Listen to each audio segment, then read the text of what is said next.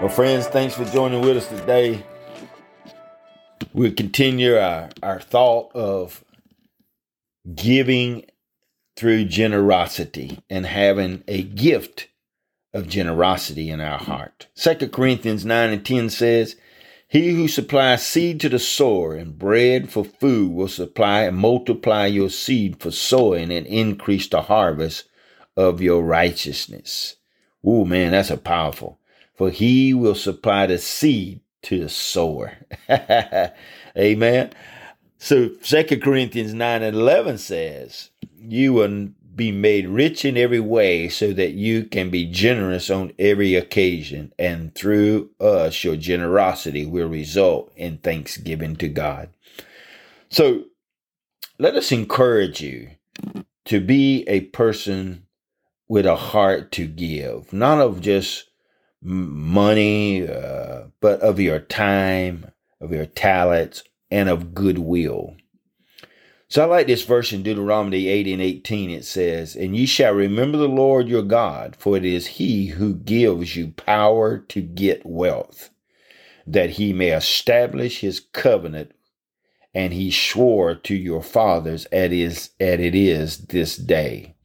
Man, man, God has blessed us and with great wealth.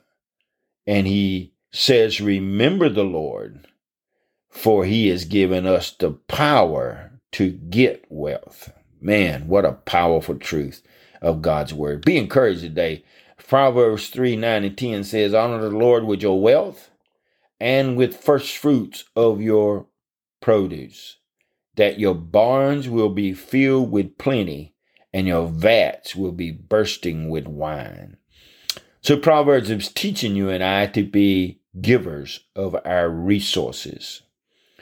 Sow seeds of faith to support uh, ministry and support the kingdom of God.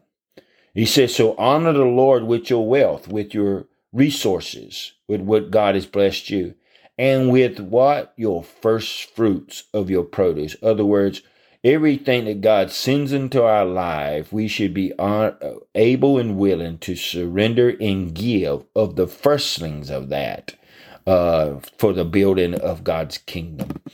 Thank you for your giving in your past, but may your giving in your future be greater.